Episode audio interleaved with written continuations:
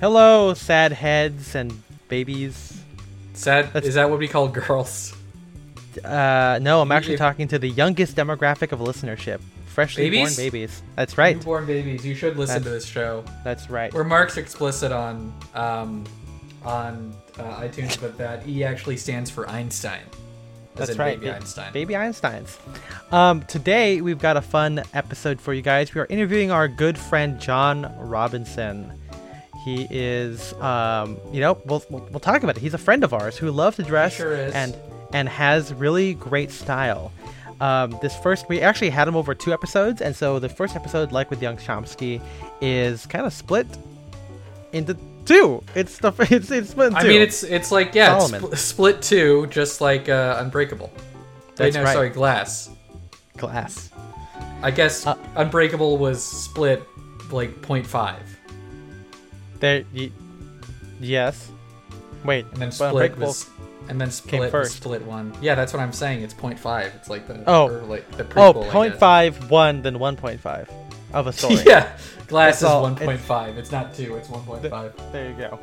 Uh, but yeah, we talked to him about his approach to style, his background in creating clothes, uh, what it's, what it's like to live in Tradland. It's a it's a really fun one. So I hope you enjoy this episode, and then you'll be you'll have to stay tuned for for the second part. You'll uh, have which to. you'll yeah, which you'll hear about uh, two weeks, I guess. So Something let's that. yeah, some something like that is the name of my latest poem. Um, something like that. Uh, but yeah, let's get in to the episode. Okay. And Wha- say hi to John Come on for in, me. John. I gotta play the. Gotta, hold on, let me let me play the uh, the intro music. Here we go. Hello, baby.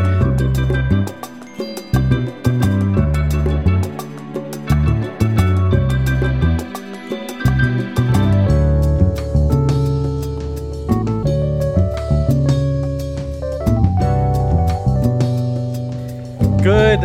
Uh, well, what, what's another time except good morning and good evening and afternoon? I well, when I worked retail, I would always just say, "Have a good one," because that way you don't have to remember what time of day it is. So and there are no could just say- windows in malls. There's but that's the- not. Un- yeah. Unfortunately, The ghost window? unfortunately, have a good. Unfortunately, have a good one is not like a greeting. It's I I mean- mean it's, a goodbye. Yeah, it's a goodbye. You could just say hello and Well, not what, what mention if any. what if it was what if it was have a good one o'clock? Have a good one o'clock, and well, they better be listening to it at the proper time. What happens if you don't? You're gonna have a bad two o'clock, Oh no, and you don't want that. nothing good happens at two o'clock. No, I mean, it's how's a witching hour. do you do you actually okay, did you watch How I Met Your Mother? There, there's like a thing in that show where they say nothing good happens after two a.m. Oh, okay. Um, and I'm trying to think like, did, has anything awful ever happened to you after two a.m.? Uh, I woke up. I mean, I don't know. I'm trying to think. I'm trying to think. Like, I, I don't think I've ever had something like horrible happen to me after 2 a.m. But Yeah. uh, you know, I've been like, if I'm like up past 2 a.m., I'm probably like not in a good mood. yeah, I'm not. like I- I, I'm uh, you know, typically like, I like, you know- porcelain throne at that point. Yeah. You know, I, Um, I I think that you know there was one time I think in high school where I like you know I I, I watched uh, How I Met Your Mother religiously because I love I love falling in love and shit right Like every Sunday morning, you would watch it. oh yeah absolutely and Yeah. and uh, or I'd stay up and I remember one time I stayed up past two a.m. and it was like one of those like long conversations and like you know you like a girl or whatever and it was like past two and I think it kind of got there and I was like hey man do you like me she goes like no like I like you as a friend and I'm like shouldn't have stayed up past two o'clock I wouldn't have had this information Wasn't worth me." it. It. It wasn't worth it to stay up that late. Well, okay, so this is a little personal. The last time I did stay up past two, or not, the, I mean, I've stayed up past two. You know, I'm a, I'm a big old night owl, no, as I call it. Um, but there was one time I couldn't sleep. I don't know if what what I think anxiety like woke me up, and I ended up like, I don't know what it was. I looked through my old like Facebook messages from like 2010. Oh, Oh, oh, my god, it was bad, dude. It was like, You're not gonna find anything good in there. yeah, it was so much of like, hey, you up? Hey, what's like? no, up? you were that up? guy. no, dude, I am, dude, I'm, I'm awful, man. I'm so bad, especially like I'm awful. no 2012. Like, hey, missed you. Oh, Hey, Mister. hey, hey, hey, you want to you want to Skype? Hey, you weren't on Skype yesterday, or like, I don't know, dude. It was so bad. I was like, God, I'm gonna I'm gonna cut my eyes out looking at this shit. You know. You could just stop looking at it. I could. The thing is, I couldn't, and I did not sleep until like Okay. 4 a.m. that night, and it was like, I wouldn't have slept. Dude, Period. it's like a- sometimes I sometimes I think about things that I did in high school while I'm driving, and I'm like, I'm gonna drive off this bridge. yeah. it's it's like a car accident on the freeway. You know, you just Yeah. you, you gotta Except- look. Yeah, well, it's like it's surreal where like you look and it's like your dead body, like you're, pa- you're Yeah. driving by it. You're like, oh shit, that's me, man. It's Like, morbid curiosity. We can't MC help it. what? If, well, what if that was MC Hammer? Morbid about- Curiosity Hammer. How about the morbid Cur- curiosity universe MCU? Ooh, What is Shang Chi? I'd fit in be there? I'd be more I'd be more interested in that MCU than the current MCU. Where it's what are you morbidly curious about? We're gonna make a whole damn universe about it. Isn't that what if Spencer? I I guess that is what I mean. I wasn't morbidly curious of like what if the Hulk like blew up. Spoilers. That I get well actually. Now that I think of it, I guess I would be kind of morbidly curious about what if the Hulk blew up. We're living in the MCU right now. The Yeah, oh my God. universe. We're living in the MCU we always dreamed of. I mean, we've got Live Leak. You know, we've got Watch People Uh-huh. Die. Well, actually, that doesn't exist anymore. How about watch Hulk die?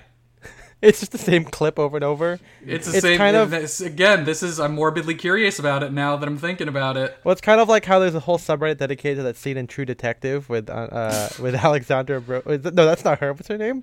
No, it's Alexandra Daddario. The Dar- uh, Alexandra Yeah. Ambrosio is the Victoria's Secret model, and Yeah, Alexandra two Daddario different- two different, is the uh, one. If you guys haven't seen that subreddit, uh, check it out. It's uh, John. John, do you know what that is? no. Never mind. You can look it up. Look There's it up later. a. I, well, Yeah, it's fine. yeah, just just, like- Google Alexandra Daddario True Detective, I guess. Just do Oh, it. I know who she is. And Yeah. you'll and you'll eh, well, if you know who she is, you'll thank me after looking at that. Hey, White Lotus. It's a good show. Oh yeah, I haven't watched it yet. White Lotus. Yeah. Um, anyway, guys, cold open over. Welcome, welcome I think to. that was a, that was a shorter one. yeah, well, we got we got a big we got a big episode. We got a big guest today. Big man on campus. BMOC. I guess so. Uh, BMOC. As I call Oh, big man on podcast. Beamop. B- BMOC.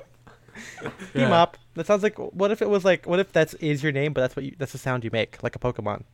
Like your name is onomatopoeia. Beamop, and you just say Beamop. Yeah, Johnny, can you say BMOP? Did for your me? Beamop. did your parents There you go. Thank did your you. parents name you Beamop, or is it like a like a mental thing where it's it's like that's all all you could say? Well, and you're like Well, this is an it's like the penguin. This you is know? an well, I guess the penguin doesn't oh, just say penguin. This Yeah. is an important question in the like the the Pokeverse. People are like, do people give these names to Pokemon and then they suddenly I- just can only say that word forever? I always assumed that they were that they said that and that's how they got their names. I don't know why Pikachu gets older and then he can't say Pikachu anymore, but I assume that's just how it works. Yeah. I mean, yeah, I don't know. Like, first off, We're gonna have to get Pokemon- Professor Oak on the podcast. Yeah. Yeah, I mean, but also, I mean, Pokemon are of the devil. I mean, only God can create create things. Our god Arceus. exactly. Not po- Pokemon, not Pokemon. Yeah. It's Adam and Eve, not Adam and and uh, Blastoise.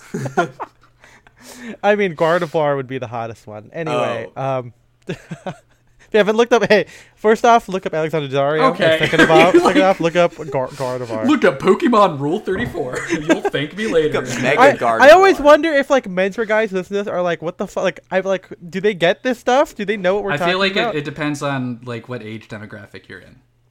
and we get all age demographics.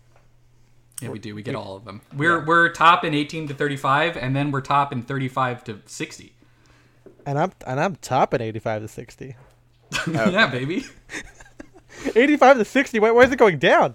Exactly. Exactly. anyway, welcome to Style Direction Adventure podcast with the stuffiness. I am your host, one of your hosts, Ethan M. Wong. I'm your other host, Spencer Oddie. And today, you know, as I said, we got the B Mop, B Man on B Man. on- B man. By the way, B Man is a local like burger chain in uh, Southern California. I just want to let you guys know it's like one of those like teriyaki deli kind of a things. Um, but this is not B Man. This is John Robinson. Welcome to the podcast. Thanks Welcome. for having me. Yeah, I'm. Uh, I'm sure all of you guys have seen me repost John because I do that to my homies. You gotta support. You know, gotta get him. He does it to him. Yeah, got gotta do it to him. Uh, Yeah. You know, we gotta get we gotta get John to those three digit uh, three digit likes. You know, that's how it works. Three three fingers. Um, but It's like uh, Dane Cook.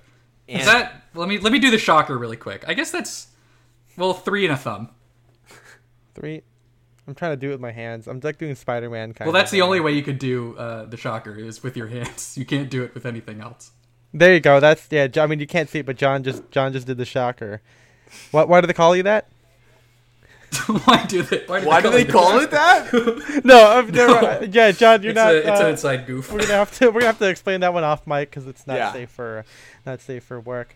Um, but yeah, for those of you who don't know, John is our friend from Connecticut, yeah. right? Yeah, Yep. trad land. it's itself. USA. That's right, Mm-hmm. good old U.S. of A. Yeah, I Um, live in. and What's it What's it like in America? Um, I mean, when? Like right now, it's not that good. You know, Oh, we got okay. mass I don't mandates. think I'm gonna, I don't want to. I don't want to go over there anymore. No, I wouldn't anymore. if I were anymore. I don't want to go to America. Well, John, why don't you give us a little bit of an introduction about yourself? Because I mean, uh, people might have seen you on the blog. People have seen you posted on Sad Head Sunday. Uh, we've used, I've used you as an illustration for a lot of different things. Like you're in the, um, like the wide leg pants article. You're in the slouch article. You're in the probably most famously the sweatshirt and like uh, Most famously, I mean, that's like the one that, like, you know, I mean, I even said, like, hey, I, I, okay, like, me and John are friends. We're gonna get to the full background, but like, basically, we started hang, we started like talking through, I think, the Facebook group, and then I'm like, this guy, this guy gets it. So, John, why don't you, yeah, tell us a very brief thing about, like, you know, how you like background, where you, not exactly where you live, but maybe the context of it. no. I want to. I don't want to. I want to know exactly where you live. Yeah. Also, what time are you going to be uh, gone? What? What? Uh, what time are you going to be gone? Are there any open windows? Maybe. Open? I have no idea what you mean. I, I'm going to break into your house. okay. Oh, that, Oh, that, that's oh, that one went right over our heads. oh. yeah, missed that one. Take it away, John. Yeah, so I am John Robinson, also known as John Greenacre or John How many, Greenacre uh, Robinson. I mean, Yeah, That's How many? right, How many? name. How many green miles are in a green acre? uh, you're asking the wrong guy, dude. I don't know. Okay. Um, Yeah, that's Tom Hanks. But yeah, that that's my social media name. And actually, funnily enough, when I flew to LA just recently, my mom accidentally put my name on my boarding pass as John Greenacre. Oh, really? And yeah, luckily it worked. Like they checked my ID and it wasn't an issue. But a lot of people just I'm- know dude, like- that. I'm worried because I'm like I'm some I'm always worried when I fly international because I think on my passport my name has a hyphen but on my driver's license my my middle name doesn't. I have two middle names for context and I'm always worried that's gonna like fuck something up. I can't believe you got away with Yeah. like a completely different name. Yep. So, uh, th- yeah, I got lucky, but I live in uh, central Connecticut in West Hartford, so I'm kind of equidistant between Boston and New York. For context, that does Which one do you feel more affinity towards? definitely New York. Okay. Um, but yeah, Well, it's, I'm it's Tradland out here. This is where all the you know prestigious prep schools are at, Mhm. all the country clubs. So that sort of has influenced my style. I'm I'm a student right now. Um, I go to Yeah. university close by my house. I commute. I'm going to be graduating with a degree in philosophy, hopefully in the spring. Uh, Only white people Yeah, can do it. this, man. Like I feel like you know. Only white people can do philosophy. that's true. There are no non-white philosophers. yes. um. Well, okay. Obvious. So obviously, you know, you're big. You're big menswear enthusiast. Now, and at one stream, if you, if you guys are big fans of the stream, you'll know last year we did see his YouTube, and he'd mm. had Oh, some. that's right. He He had some tips creator. about what to wear to prom and everything, and all stuff like that. So I mean, did- I gotta. If I'm remembering these correctly, I gotta say your YouTube videos were a lot more polished than a lot of the other like amateur YouTube menswear guys that we've seen. you had like transitions and stuff. Like you like you Yeah. like you like snapped your fingers and like the background changed or whatever. You know. Yeah, so I actually so I started um, my college career at the University of Vermont, um, and I was a film major, so that was something that I definitely was very interested in at the time. And Yeah. I also realized, like, after getting to college, which was when I started that YouTube channel, that like college students have a shit ton of free time. And as somebody who didn't really party that much, didn't drink that much, I did kind of a sport, a club sport.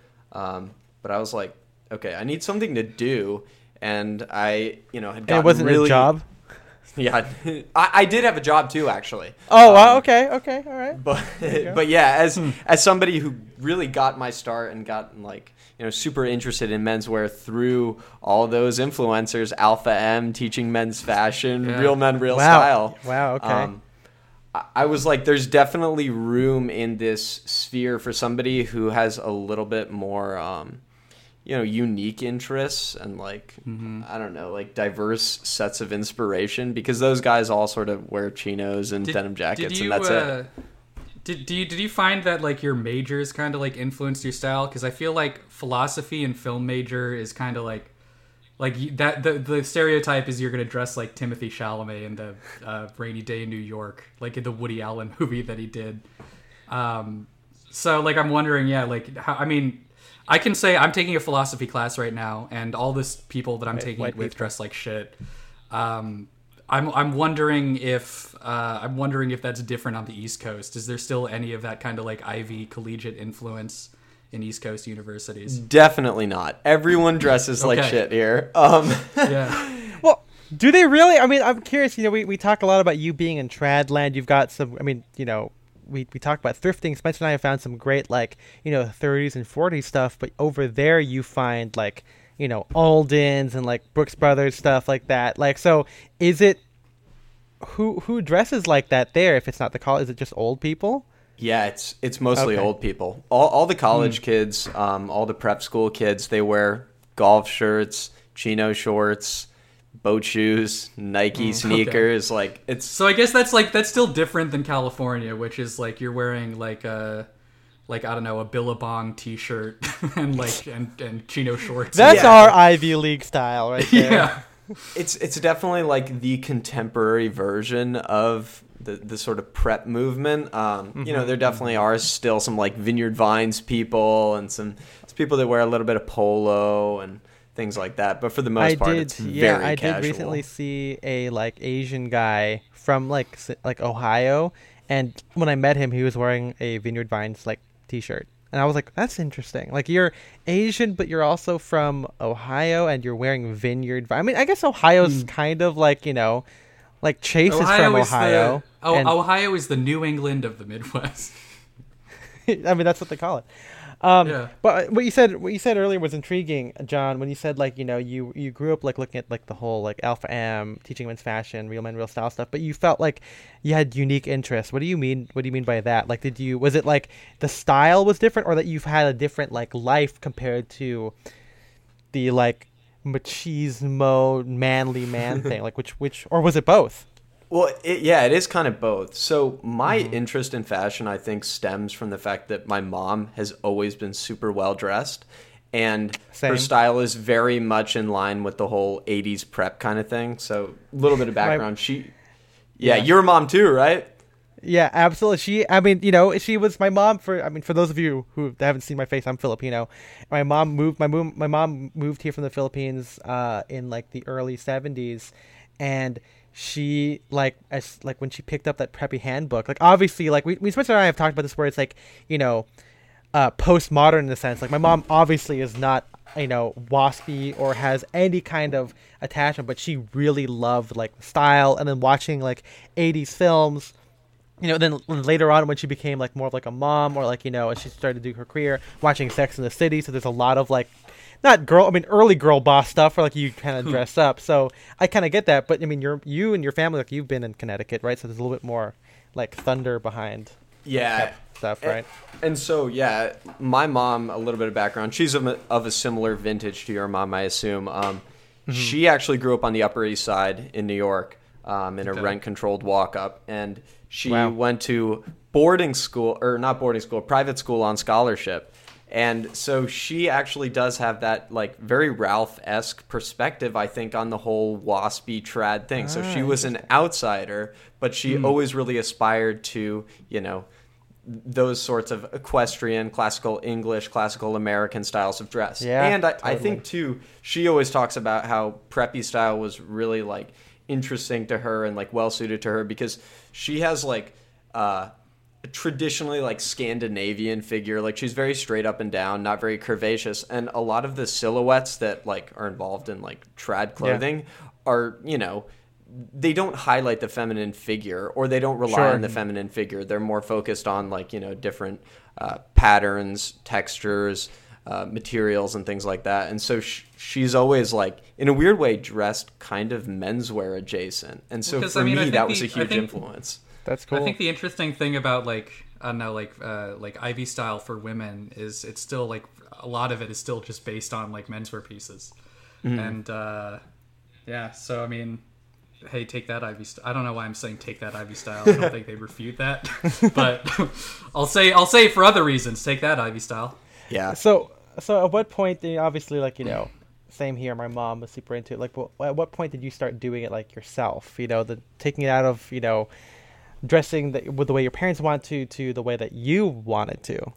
Yeah, so I I mean honestly, my my parents were always like very supportive of whatever I wanted to wear. Um but when I was younger, I think like a lot of us, I wasn't always comfortable with actually fully expressing myself and experimenting with those types of clothing just cuz, you know, like I said most kids were wearing chinos and boat shoes or Nikes or whatever. And that definitely is a more formal, but it's also just like a more intentional look. And I never wanted Sure, to yeah. stand out. I never wanted to be that guy. Um, when I was in high school, people knew me as somebody that was interested in fashion, but it's not Hmm. like I was showing up in a shirt and tie to school every day. Mm-hmm. um, except for on dress up days. So I was I was an athlete. I was a three season runner, and every time you had a meet, either the day before the meet or the day of, you would all wear a jacket and tie to school, or I at least would make my teams do jacket and tie when I was a senior. See, okay, Hmm. like again, no offense to you jock guys, but like, see, I feel like you get a pass if you're an athlete and you wear that shit. Like, it's you definitely do. yeah. I mean, I'm, I'm just looking like I people knew me as a fashion guy, kind of like near like my senior year, and it wasn't cool, you know. Like Yeah. I, you know, but and I think that maybe the difference is like I I always saw it from like a like a vintage kind of lens. There's like a picture of me wearing like a fedora and an overcoat. Um, and then the round John Lennon sunglasses because that's not that's not what it, it's not gangster. It's what Sherlock Holmes wore in the Oh, 2011 film Sherlock Holmes with Robert Downey Jr. But no one gets that, and so you're you know Yeah, you know, I think I was aff- afforded a little bit more freedom to like experiment with my style because of my privileged identities. You know, I was an athlete. I'm obviously a white guy. I'm, you know, I don't think I'm bad. It doesn't have looking. yeah, it I'm doesn't have the same really context. Ye- weird. I am weird, but I'm not that weird. Thanks, thanks, John. Yeah, I appreciate. I appreciate it Well, that. no, because there always is that kid at pretty much every high school that's like the weird kid who wears suits, you know. And I'm not saying pointing that, at that was you but I'm I, I guess myself, when I yeah. say weird, I mean like socially inept, and there's nothing wrong with that. I did Um, say there's a famous clip on Twitch saying uh, after school I would bring my Legos to play by myself because that uh, that sounds weird, but like I didn't have any friends, so I would just bring the X-wing with me and I would you know make little little mock uh, battle dioramas by myself. And, you know. Hey, school. I do all that shit too. I just hid it when I was in high school. see, yeah, I, I wish I I wish I was cool enough to hide it. Um, yeah. So okay, so when Don't, did it? yeah, when did- hide everything. Don't let anybody know anything Yes. about your life. Well, you know, there's a whole Christian song about why you shouldn't hide the. Uh, Don't let Satan blow it out. Remember that song? Um, I do. Yeah. John's like, what? This Are you Christian? Or did you grow? Is that like a thing? Culturally, I guess. Uh, But you never went heard to that church song? on Easter and Christmas. That's it. Okay. I mean, I, I, I feel like I feel like if you like actually sang it, you might. Yeah, I don't it's, even- It's like this. Well, it's just this little line of mine. This. Oh this yeah, I know little- that song. Oh yeah, that that's the reference I was doing. I didn't know there were satanic references in that song. Well, it, it, it's not the thing. It, it's the idea that you know you, you're not supposed to hide it. Like this little light of mine, and you're supposed to say, "Don't don't let Satan blow it out," because we you're gotta supposed to stop let doing it. this. We I, Yeah. we gotta stop doing this. Yeah, when, when's our when's our annual or our like monthly Jonah reference to VeggieTales? That's Um, all you. Yeah. Um. So, okay, so you know you're you're doing these videos and stuff like that, but when did you when did the blog start getting to like when did the blog kind of come onto your radar? You know, and not saying that you know I'm responsible for everything, but like like what at what stage did your style go from like you know maybe taking influences from uh, teachings men's fashion to you know, I mean we've we've talked about Chad Park in the army for a long time. When did that stuff start getting in there? Yeah, uh, I think that was after I left UVM. I took some time off. I took a year off, worked a couple different Okay. jobs. Um, and during that time, I think social media honestly just ramped up and the algorithms got really good. And I started getting suggested stuff from like Drake's. You know, I found out who like Jason Jules was. I found out who like Yeah. Chad Park was. Thank hey, All- thank you. Uh, all thank you, algorithm? Al G. Oh, Yeah. oh, wow. pretty much all algorithm i think and you know finding those pages you know you look through their followers you look through who's been liking and commenting who's been tagged um, and i'm not actually sure how i found the blog but i started reading the blog first and then realized there was a facebook group or maybe the facebook group was made um, and i joined that and yeah, I mean, then we started talking. I posted fits in there all the time. I almost never post fits in there anymore because we post on the Discord. Uh, but yeah. yeah, I- That's I, yeah. That that's I, I think I remember some of that stuff. Like you would, uh, but I I correct me if I'm wrong. Did were you already posting high waisted stuff? Or were you already into that when at the time you first started posting? yeah, because I, I don't think I actually started posting any fits in the Facebook group until I'd been reading the blog for a pretty long time. And Mm. So during you kind of knew what you were getting into, kind yeah. of. Yeah. And during Okay. that time of reading the blog, that's when like my thrifting was just ridiculously out of control. Like I would go to thrift stores all around my area like several times a week and I was always Right. picking stuff up and I was able to use my tailoring skill to avoid the tailoring tax and Yeah. yeah, my my wardrobe I- at that time was burgeoning.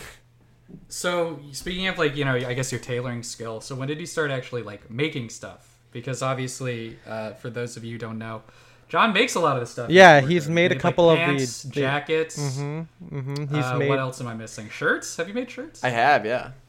Hey, yeah, shirts. he's made yeah, he's made a lot of stuff. He's made like Spirit Point College. He's made like a DB work suit. You know, he's done patchwork, twill pants, I think, or what? Or what are Mm-hmm. I, I've done patchwork Canvas? twill pants and a patchwork jacket.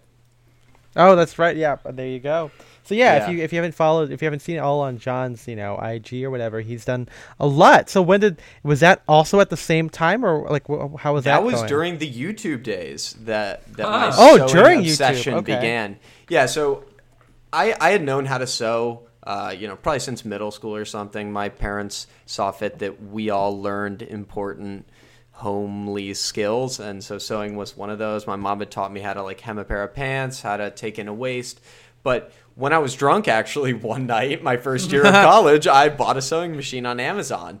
And yeah. I, you know, would ride my bike that was like $60 bike from Craigslist a couple miles along a state highway to Jo-Ann Fabric, pick Oh, up yeah. fabric and, uh, you know, experiment with that. I made a couple fleeces, made some, you know, pairs of pants that sucked. And I don't know. It, it, it was just a good way to spend my time when I was well, like, well, yeah, like well, at what was it though? Like, was it being inspired? Like, oh, the things I want aren't found. Like, I can't find that shit. I can't afford. Like, what what what what was like the the reasoning behind like making, like not? It seems like you know, yeah, you, it's like a hobby, but like you made a you make a lot of stuff. Like, what's Yeah. the inspiration mm-hmm. behind that?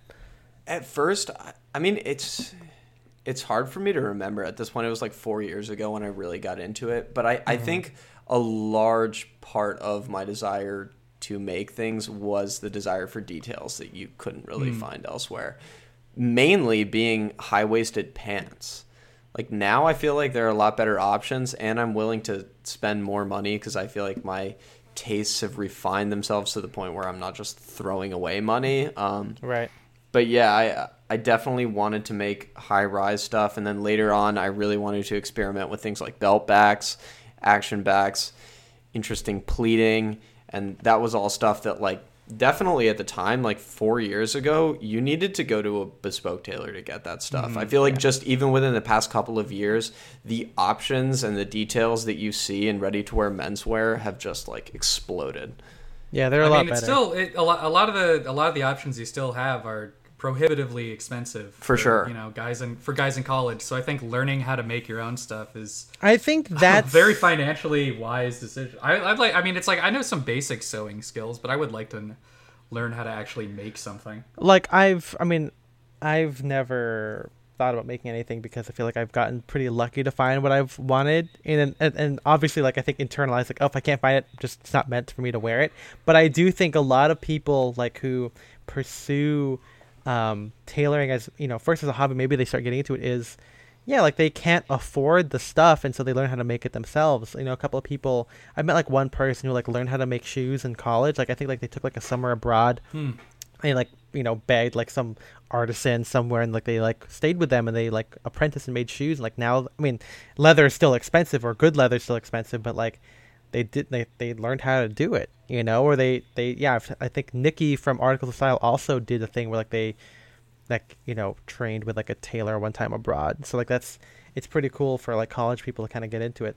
I don't know if that's how the tailoring industry is going to be saved you know because it's kind of tough and the, you know the the, the salaries are kind of tough but uh but yeah that's but you don't have that you don't have that like desire to like do that full time or like to be to be like a you know No. a tailor as your career i guess Yeah, just for for me as a person, I've always like found a lot of joy in creating. I love, you Yeah. know, having an idea, having a concept and actually like manifesting it physically. Mm-hmm. And so that was just another iteration of that desire. Like I I for the longest time was super into woodworking and like, you know, I mr I renaissance man over here a little bit. I mean, I, I just like cr- creating things. And so Um, I'm yeah. always like, when I see something that I feel like I could make, I, I'm sort of fascinated with like deconstructing the process and trying to do it myself. I always figure See- like I can do it, you know? that's that's such a big thing that I that you know, and we'll talk about how you and I kind of share the same wavelength on, cer- on certain things. But like, I'm the same way with like music. Like I feel like, you know, we've talked about that whole music episode, but like when I the reason I listen to a lot of film score is because like I know eventually I can like replicate this or use the ideas in something. You know, I mean, I think uh, pared down, it's like I want to write a Bond score. Like that's like what that sounds like normally. But then it's like, oh no, I want to use the techniques that John Barry is doing in you know fucking diamonds are forever and then like kind of translate it? Because i know like i like i know i can do it. So that's that's an interesting way to kind of approach creating clothing you know or any or any kind of creative endeavor. Like i'm the same thing with like when i see we talked about this in the photography episode spencer where like i'm like oh i can shoot like that. Like i can i mm-hmm. can do that kind of stuff and or find my way of doing it. Like that's that's like a big thing of you know every kind of creative endeavor. Yeah, and it sounds like our process is somewhat similar in the fact that it's very imitative. I mean, the way Yes, that I yes. started constructing garments was not by buying patterns and following the instructions. It was by taking a look at my J. Crew chinos, you know, turning them inside out and being like, how did they do this? You know, I can see mm-hmm. this is folded this way. I can see this was clearly sewn in this order. And then from there, I took those, I laid them out on big pieces of newspaper, I drew them out, and then modified them to sort of, you know, give myself the high rise that I wanted or to give more room through the leg. But it Mm-hmm. was this, like, in many ways, imitative process. And that's how I like yeah. to learn.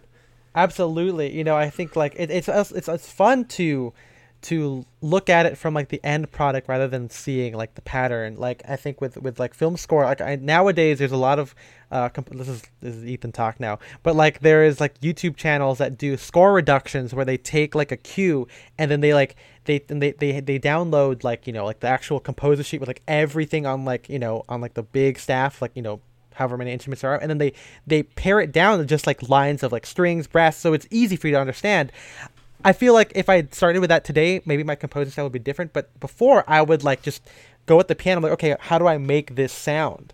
You know, or, or it's the same thing with like I don't really like infographics for like clothing. I rather just like see in my in my closet how I can put things together and like okay, well this looks 30s to me, you know, and this is how I would do it you know, instead of like, oh, here's the checklist of everything I need to, to replicate I- this whole thing. I feel like I could be this way.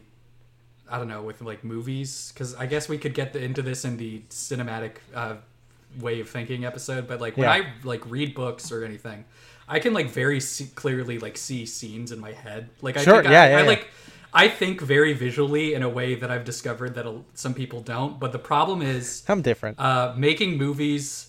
Uh, you need millions of dollars. Unfortunately. Yeah, you can't- it's not something. It's not something. you can't do your hobby.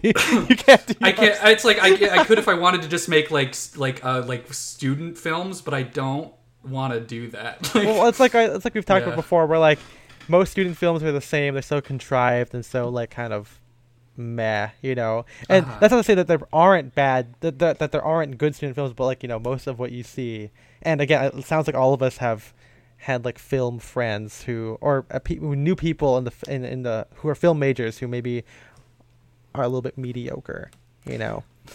Well, Um, and I, Yeah, I don't ahead. think we should be too critical of them because I think there is Yeah, something it's- okay with being derivative in the beginning of your career. You know, the work you produce being derivative, and that is not just when it comes to film. I think that's the case with clothing too. I well, think yeah, no, obviously. so yeah, much think- of our stylistic experimentation, and maybe I shouldn't speak for you, but it's copying other people and seeing the ways in which we can cor- incorporate certain elements of their style into ours. Mm-hmm. well, yeah, it's like it's hey, it's breaking breaking down the vibes and just separating them out, figuring out which ones you want to keep, Well, which I- ones you want to throw away. I guess in my head I was referring to like what hashtag menswear or film bro stuff would be. You know, like that's in my head like that's what it is where you have that ma- the ha- like the hashtag menswear the bad version, the mindset of that is like, you know, you're mediocre but then you're making it look like you're better than everybody else. Yeah. You know? Yeah. Such is such is life. and and that Hey, is hey. definitely that's a film film school kid stereotype. Yeah. I mean, yeah, I mean, you They're know, when you like you. I remember being like, you know, we we watched um you know, we had like a film competition at my at my college, and there was one. It's called like it, and this is not such a life. It was called Not a Through Street, which is like the like, come on, dude, and like it was like some monologue and then like flashes of like you know, like streets, and like it ends on like the sign that says like Not a Through Street, and I'm sure, yeah, Terrence Malick, yeah, whatever, flashes of stuff. That's cool, that's fine, but I'm like, no offense, this is kind of this is kind of dumb, you know, like it's just not it just feels you know contrived. And again like you said there's nothing wrong with being super contrived but it's like at the end i remember talking to the guy and he's like oh well they just don't get the art and i'm like all right dude like calm, like all right let's calm down a little bit you know Yeah, Um, it's like when you do some when you do something really basic, but then you think that you're doing something incredible. I feel like yeah I, you know, like I don't know. We had that whole. Did we actually talk about this on stream, or we was did this just a private no discussion? no about we, it, it, the, the whole stream is called why it's not interesting that you dress basic Well, I, I was gonna say like for, for I think I think if you were just starting out in like classic menswear, yeah like and you're doing the security guard like navy jacket, gray pants, I think that's that's okay as long as you're not like I'm really innovating here. like if if you're starting out and just trying to figure out the basics, like I don't know, just I, I think we've we've talked about this before, but just self awareness. I mean, Yeah, but like this, this is this is what happens across every like creative outlet, right? Like, like there are people like, oh, using jazz chords, but like not in jazz. It's like, yeah, like that's like music theory, man. Like it's like it's like totally normal, you know. Um, but so to bring this back to bring this back to like actual men's wearing clothing. So you talk about like you know being derivative and like copying stuff, and we all we've all done it. We've Spencer and I've talked about like, oh, we're just doing like Drake's or we're just doing, you know, Bryceland's everything. But what could you say like you know now with you know talking about now what what is your like inspirations and what do you what do you how would you describe the way that you dress and I mm. know it's a loaded question, but this is your opportunity to kind of like you know dive deep into it because it it ha- like it changes every day for all of us, you know. But yeah, yeah, go it- in. It definitely does, and I think I have a relatively diverse set of influences. Um, Yeah. But at the end of the day, like I always go back to a navy blazer and jeans, and I feel Yeah. like that's pretty. That that illustrates pretty well what my style is. Yeah. Like I definitely have that backbone of you know prep trad, and then I like to infuse elements of like workwear and you know Americana, milsurp a little bit, and in general keep it kind of casual, like or at least casual in my mind. Um, but I mean, over the course of my style journey, I've definitely dipped into like you know rugged ivy, Japanese ivy, um, very preppy, sort of like a lot of rep ties, um, bright colored chinos, tons of OCBDs. But at this point, Classics. yeah, I, I feel like definitely this summer I was traveling a lot. I was lucky enough to do a lot of traveling, and it forced me to think about what pieces I really want to bring places because like you only mm-hmm. have so much room in your luggage, and so I found myself gravitating, you know, more and more toward like jeans, blazers, and then like OCBDs in white and blue, and then really basic plain ties, and for me, I feel like that all works because it gives you this like sort of situational versatility. You know, mm-hmm. I hate to be that guy, but it is kind of the boardroom to the bar mentality. I like to feel like I'm always, you know, somewhat appropriately dressed for where I'm at I, I I get that. Yeah. and simultaneously like not sacrificing my own POV, you know? I, I like to wear jackets even when, you know, literally no one else is wearing a jacket. I- I, still I like feel to wear I, a you. well, jacket. I, you know? I think they're I think they're dumbasses because I mean it's like so cliche to say, but it's like like sport coats, like blazer suits, like it, very flattering. like Yeah. I feel like I feel like I'm just, like dressing on easy mode when I put on like a like a blazer. I'm like, yeah, this this looks good. for sure. And But- I, I mean, Yeah, like, go ahead. I- I'm somebody that like has definitely struggled with my body image, and a blazer is kind of like armor esque. You know, it you put it on, and you always feel like you look good because it it structures you. You don't structure it. So Right, right. No, that that's that's interesting. But like, you know, talking about like rugged ivy and all that kind of different stuff. I'm I'm curious. We we've just had an episode. I mean, you haven't heard it yet, but uh, in in the timeline it's come out. But we talked about like archiving your clothing and everything like that. Do you feel like as your mood changes, do you feel like you have to buy new things, or do you think are you able to kind of use what you have to evoke different moods? Talk about I mean, versatility. you know. I, I am at the point now where my wardrobe is big enough that for the most part I That's can what we kind of came to, yes. manifest. yeah, I can I Big can wardrobes. manifest my mood. Um, yeah. Just th- just this morning, my clothing rack that I keep in my room fell over, and I think all my clothes are still in a pile because it happened just before we started recording. Oh Jesus. So that's uh, I have too many clothes.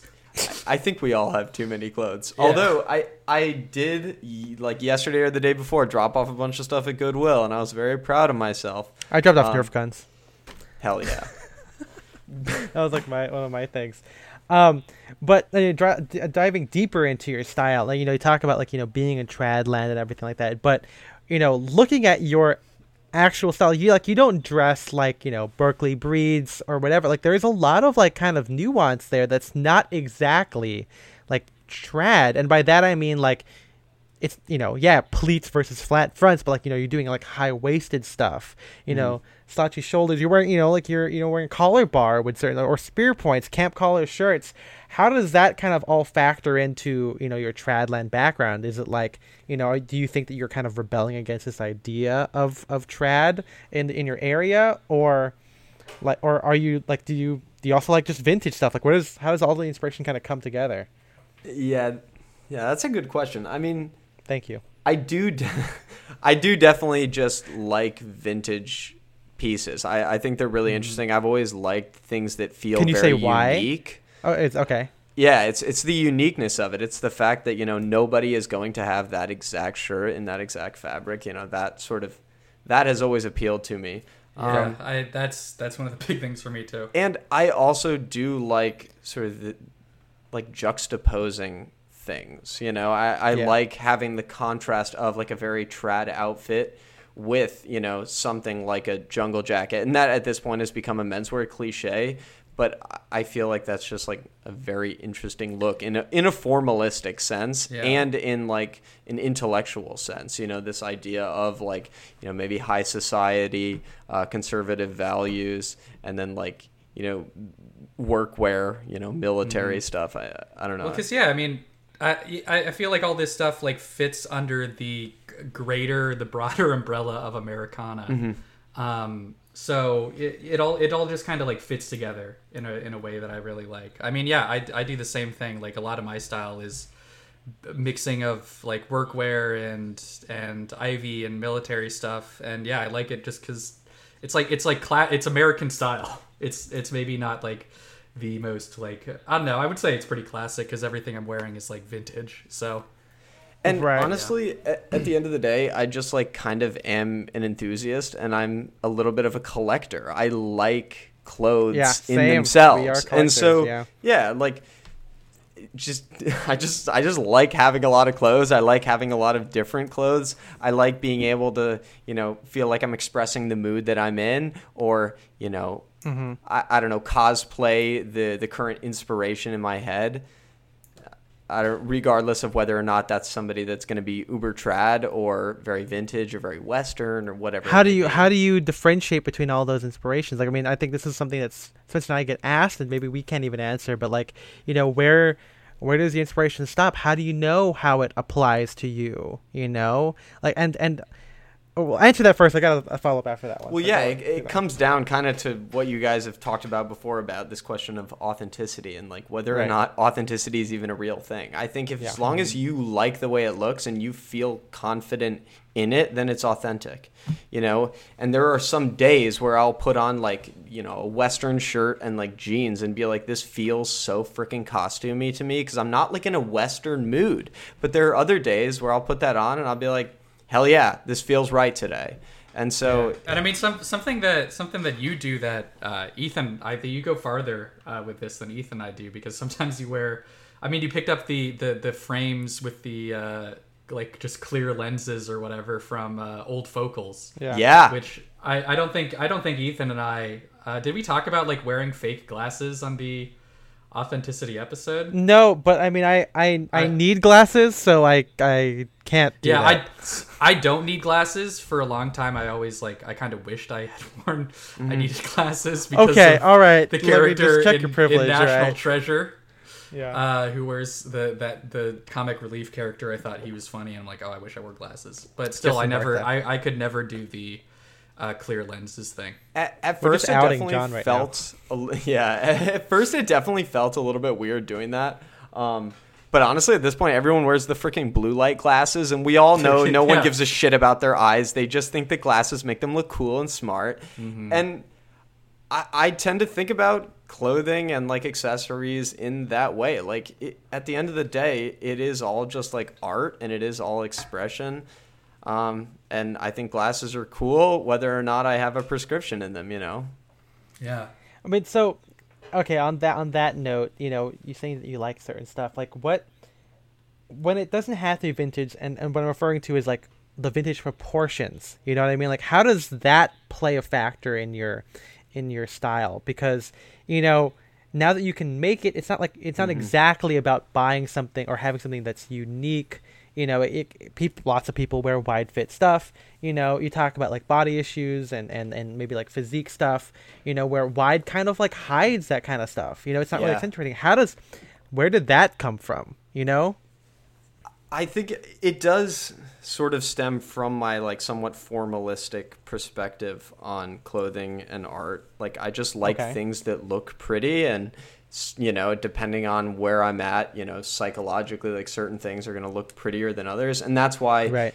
Yeah, like I I think, you know, you guys have discussed at length that vintage has now just become like an influence on your personal taste and you actually care more about the details in a vintage Yeah. garment than you do about the fact that it's vintage itself you know Yeah. like when i buy a belt back jacket that's vintage i care about the belt back i don't care about the fact that it has moth holes and that it has personality quote unquote i mean there are definitely some pieces where I feel like that personality and that authenticity does give them some kind of value. Something like a jungle jacket. I'm never going to Yeah. buy a tailor's version of a jungle jacket or OG 107 trousers because I feel like there is something necessary in their, you know, vintageness. Whereas Right. with certain pieces of tailoring, it's about the silhouette, you know?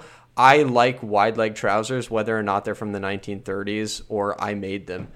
And so, like, yeah, being able to either make them myself or commission them, I, I feel like that's going to give me the same uh, like level of value than like a vintage piece would or as a vintage piece would, you know. Uh, yeah, I mean, I think it's really interesting that you're, you know, you've kind of embraced the wide leg look, you know, and simultaneously, you know, you're also, you know, you're quite young with this, you Mhm. know, it's not exactly the, coo- I mean, I guess maybe now it's cool, but like, you know, if you wear it with a tie, people might not get it as much as like, you know, all those wide leg plants that you're seeing uh, on like TikTok or whatever. How, so how does it how does it feel like being, you know, I mean you're you're younger than you're younger than me and Spencer, you know, so like it's kind of interesting to see like this maturity in, in in your POV and such such great style. How does that factor into you know your life as a you know you're not even graduated college yet, you know? I, I mean, if I'm being honest, I get compliments on like all of my weirdly sort of sculpted garments, like like wide legs. People always think wide legs are really cool. Like Okay. people Hey, people think like my belt Nice back turning. stuff is cool. Like Yeah. so, uh, it's not like I'm fighting against the the grain, but I don't know. I I feel like to me there's just like some sort of architectural beauty or like geometric beauty in wide leg pants. I Collateral love the beauty. way that they drape. I love the way that they feel like they're somewhat independent of my Yeah. body. Like they're a form in themselves. They have that clean mean, that- line that- down the front.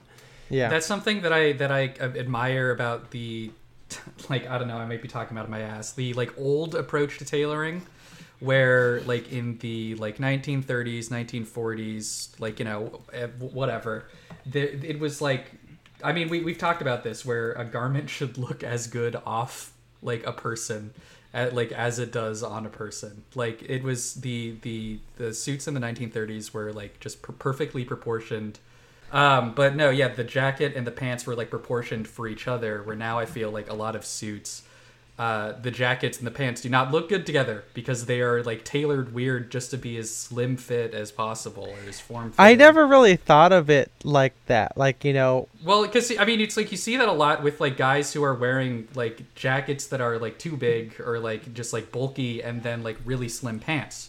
Where like you know before it was like we you know you have you have like the suit was supposed to give you a specific shape.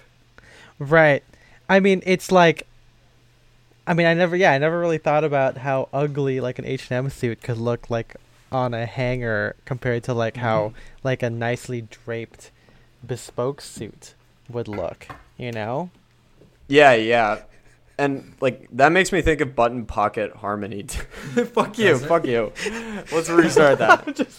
No So one's this going to is- know why we're laughing. No one's going to know why we're laughing. Yeah. Yeah, so button pocket harmony, Mm. go ahead. Yeah, and that makes me think of button pocket harmony too. Like, obviously, uh, ah, fuck. I'm like, this is so weird. no, don't worry. No, I get it. Like when you when you look at the garment standing there on its own, Yeah. like you want it to look like a piece of art. You know, it's Mm-hmm. like it's it's the same thing as like having a silhouette, right? Where, you know, you it just lines up, and for some reason, okay, okay. Well, first off, to to answer all this question, do you think button pocket harmony should be applied to double-breasted jackets? yes, I need there Oh, to be okay, that's button di- pocket harmony That's different. on a double-breasted Okay, jacket. all right. Wait, is that like a place we can start at? Well, no, no, like no. well, Yeah, we're we're talking about this, but it's like I mean, so I for don't me, I- feel like there needs to be on double-breasted. But yeah, for me, Spencer. for me, the more important thing with double-breasted jackets is I think the lapel, like the lapel shape. Mhm. Um, but that's that for We- yeah, that's it. I don't want it to be a low buttoning stance, but if it's like a couple millimeters off, I don't mind. Yeah, I don't. I mean, again, like you, the thing is with double-breasted jackets is that when you have it be inharmonious, it doesn't necessarily mean you have a low buttoning stance. But with single-breasted jackets, usually that's the case, um, in conjunction with the jacket just being straight up too short. I just I've seen good examples of DBs that are inharmonious compared to not that many good examples of single-breasted jackets that are inharmonious it's just weird. I just I think that there's two different two different things, but I mean I'm sure John when you know as you're creating these things I'm sure you pay atten- a lot of a lot more attention to like where things line up because you've you've like made double breasted jackets you've made pants you've made single have you made single breasted jackets I too I have, yes. see what what what have you not made I don't know. I I don't think I've made any ties. Hmm. I I feel think, like that's I mean, that seems. Yeah, I was gonna say that seems like the, the easiest thing. Yeah. yeah I've thought about I, I like I remember a while back on like Etsy I found like a necktie pattern from like 1937.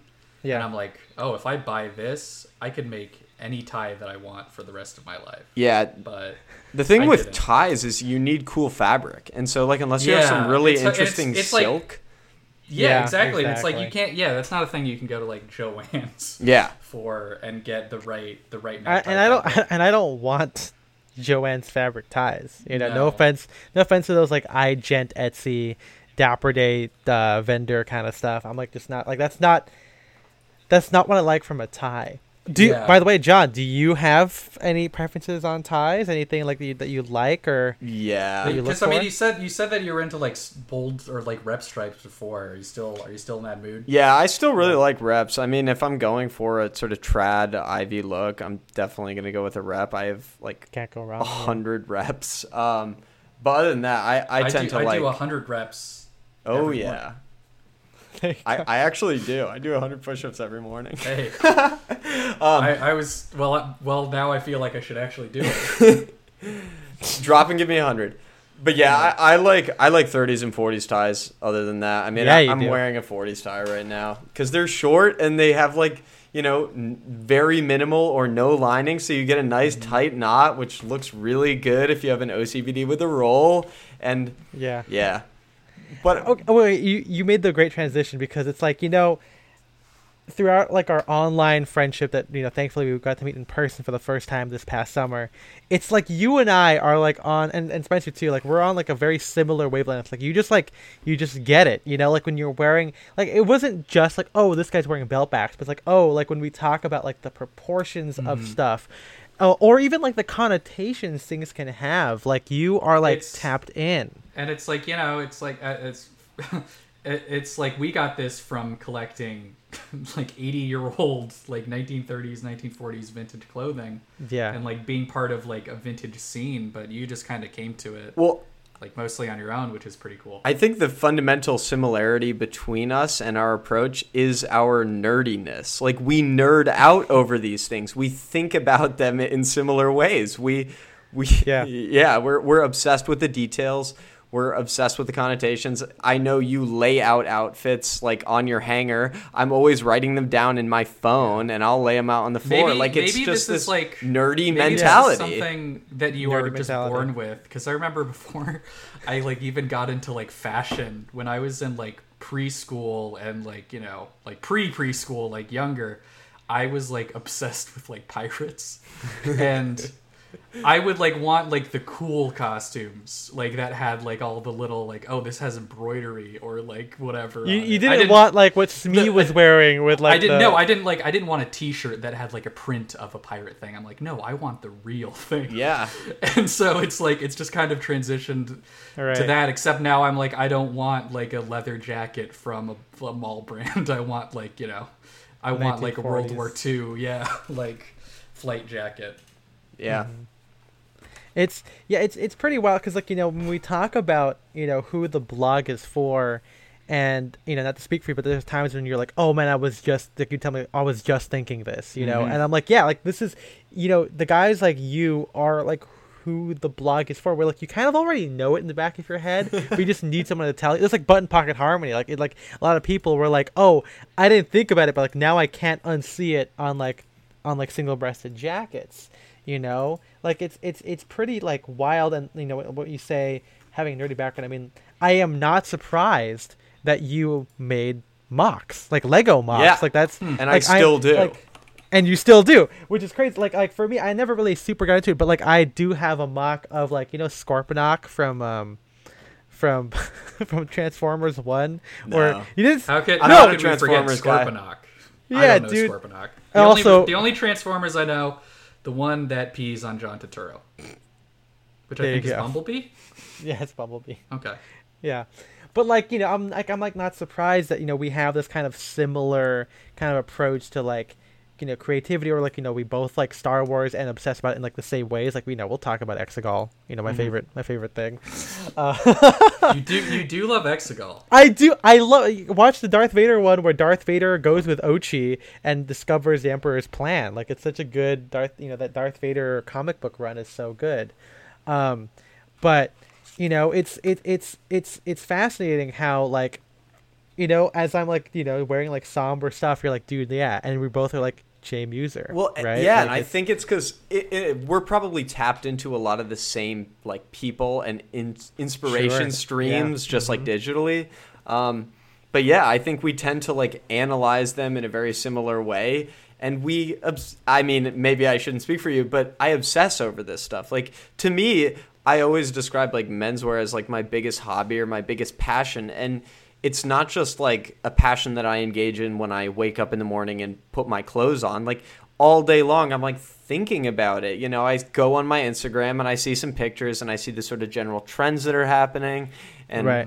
you know, I'm just I'm always thinking about it, and I'm always like You're always analyzing. keeping up with trends. Oh yeah, I mean, and thinking about the ways it that they work Yeah. with my personal style and my personal like approach to dressing and i think since we do have a very similar way of like i don't know our approach to dressing you know we just tend to be on the same did- wavelength Did you always have a? Did you always have a middle part? uh, i've had a middle part for a very very long time so There you go. I, I I really like the movie Good Will Hunting with Matt Damon. there you go.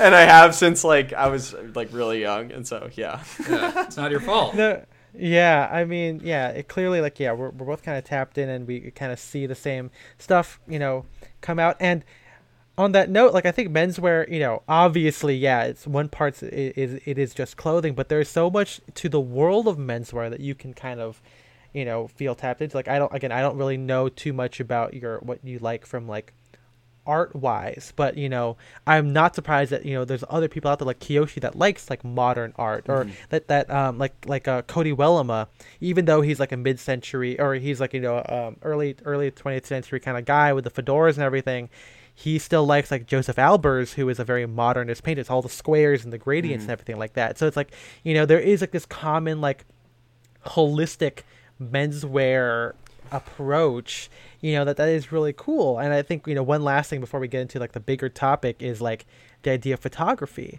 And it's like you know when you start getting into it like you know obviously there's the fitpic part, part of it but then i'm noticing like you bring the like like i do you bring the camera places you know you find where the light is. Like do you mind talking a little bit about like your you know your photography journey a little bit? Yeah, I- I mean, on and off, I've been interested in photography for a really long time. Um, My both my sister and my brother are pretty good photographers, and I, I'm maybe now at the same level that they are, but uh, it's always just been something that I've kind of transiently been been interested in, and getting into menswear as much as I have in the past couple of years, that's definitely. Uh, you know made me refocus in on photography just because you know I love taking good fit pics and then beyond that it's just you gotten me you to have like a very good uh, fit pic stage or fit pic location. yeah location. yeah for those who don't follow me I take like basically the same fit pic every day it's just like we have a little table out on my patio and there are two chairs and I stand in between the two chairs and There you go. regardless of whether it's raining or you know sun's shining or it's cloudy or whatever i take my fit pic right there and uh, but i have been trying to branch out and like you know take fit pics in more interesting locations and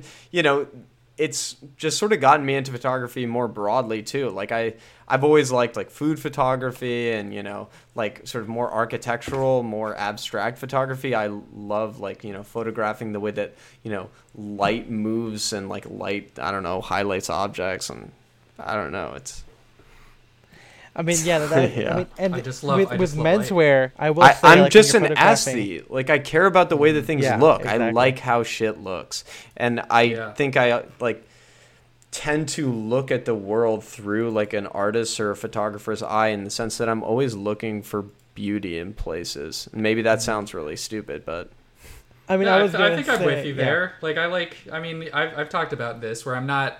I think most of my energy uh, goes to clothing, but I also like really care about like I, I have opinions about architecture, and Yeah. art and design and all this stuff. so do I. I just I I want things to look good. Yeah, we're aesthetes.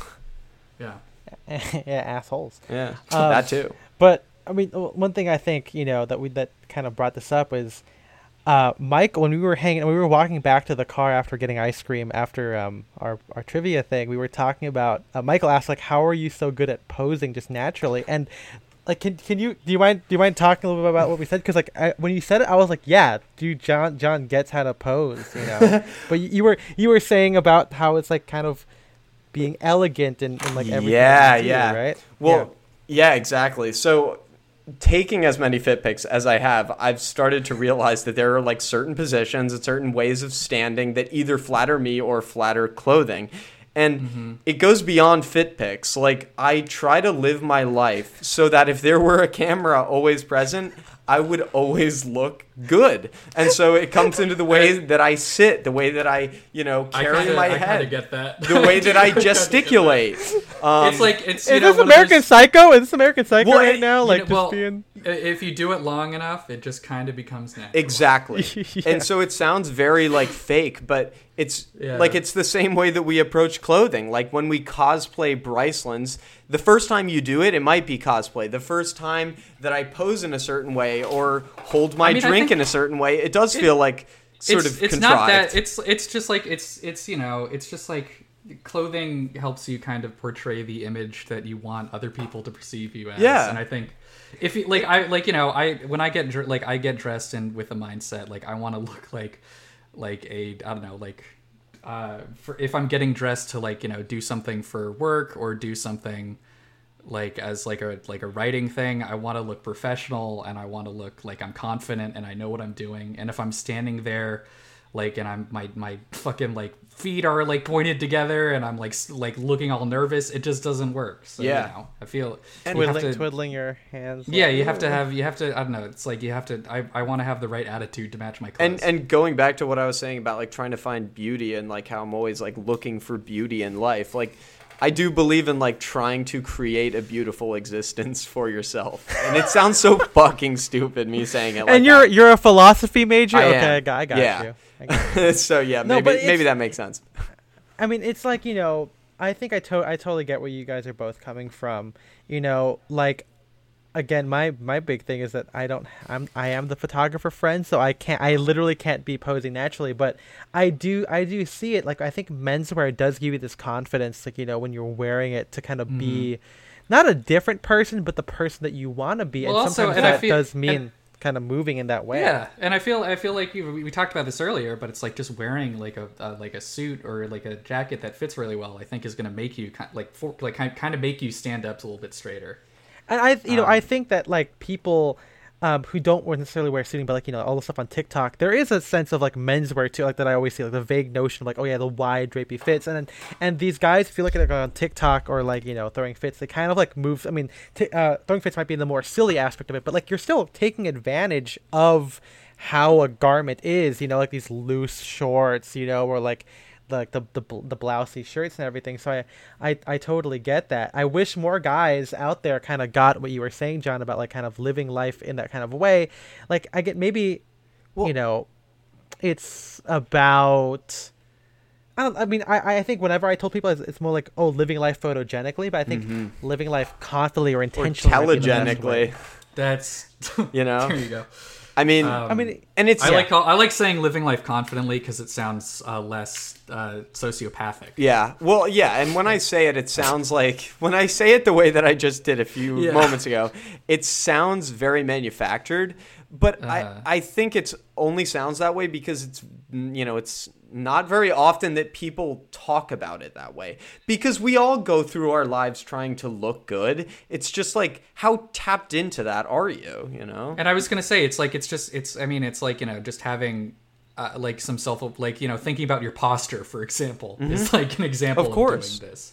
And like it- if you're if you're if you ha- if you have like bad posture and you're making an effort to like you know improve it, then that's that's doing what I will say I I have the worst posture and I still look good. Uh, I just want to say thanks, Jake Grantham. well, and it's a Um, specific type of po- bad posture that looks good. Uh-huh. Yeah, it's yeah, not no, it's and- not like yeah there's like bad postures that just don't look good. because I so it's funny you say that actually. I used to have really terrible posture and I worked on my posture for a while and now I've learned how to slouch in a good way because I used to slouch in photos and I'd be like, "Oh my god, dude, what the hell am I doing with my well neck?" yeah, it's like slouching versus like hunching. Yep. You know, it's like there's Well, Yeah. Ethan, and we, we were talking about this that same night. It's like, where do you slouch? Are you slouching in your back or in your neck?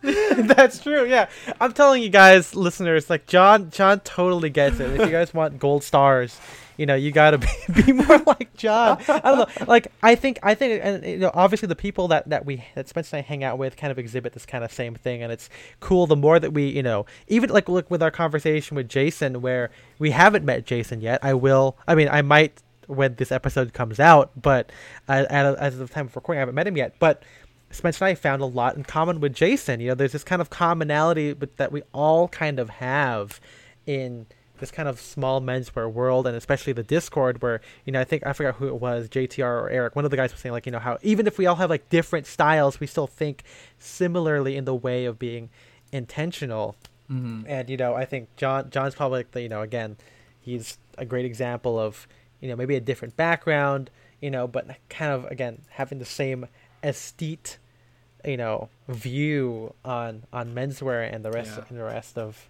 you know everything that, that goes along with it It's ultimate sprezzatura. ultimate ult- ultimate studied carelessness. yeah um but here let's let's let's move into now the a bigger topic that we've we've had that kind of whoa don't feel sad guys i know we're fading out john's delicious and tasty it's like my, my new favorite thing delicious and tasty Delicious audio and tasty. Um, okay. yeah it's i mean it's good you're you're eating up his words and ours at the same time Both words. that's right both both of them uh but to hear more you're gonna have to wait two weeks um Aww. I know it's sad, but it's okay. That's why you're here. Uh, and you know, it's not even a bonus. It's actually coming on the main feed, which is why you have to wait in two weeks to listen to it.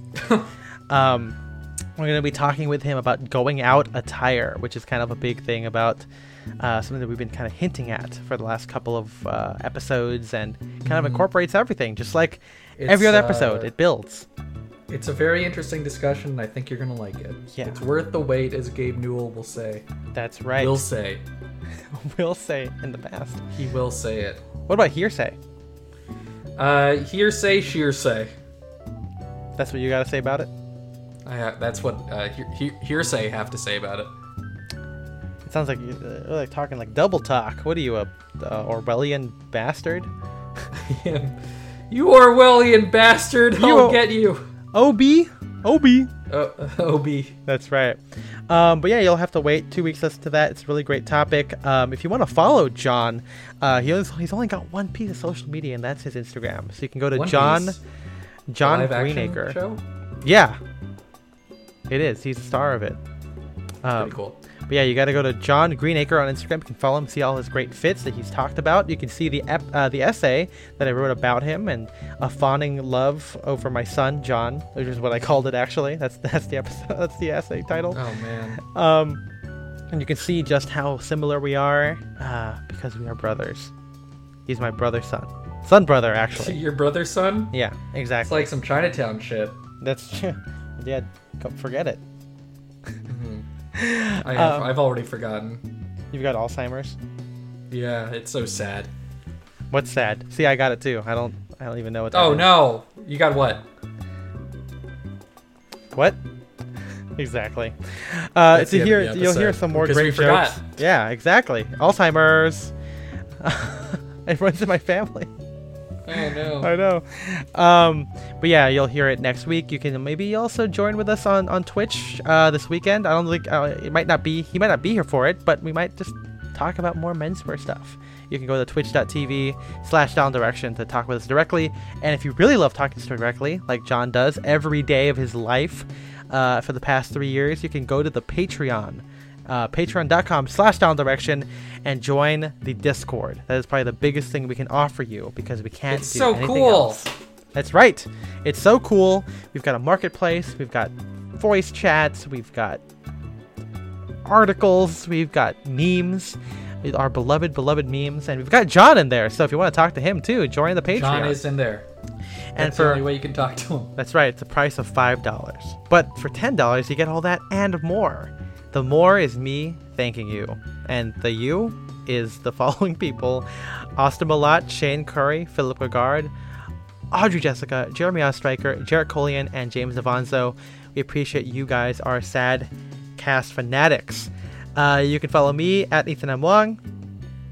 I'm Spencer DSO. And thank you to MJ for producing the podcast. Follow us on Instagram at Style Direction altogether. And uh, we'll see you in two weeks for the follow up discussion with John Greenacre Robinson. His full name. He says that. It's not. I'm not doxing him. He said it already at the, at the top. So We should say his address now. okay, it's uh 1600 Pennsylvania Avenue. yeah, he's Joe Biden. He's Joe Biden. Joe.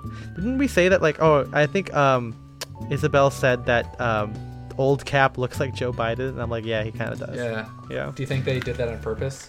Yeah, Maybe they were do. Well, I mean, Biden is Captain America. I mean, he came from he time traveled. We don't know when. He did. Joe Biden did time travel. That's right. Yeah, he fell asleep, and then uh, little sleepy Joe, um, and then he woke up in the Avengers universe. Hey, hey, Jack, you got a damn Hulk. hey, Jack, I need the Infinity Stones, and you need to give him to me. Wait, he's evil. I'm, no, I'm trying to, I'm trying to just do his like weird whisper thing that he does sometimes when he's trying to make a point. Oh yeah, I need, I need the Infinity Stones to, to save the world. save the world. It's important. Yeah. Uh, we'll see you guys in two weeks. Bye bye. Bye bye.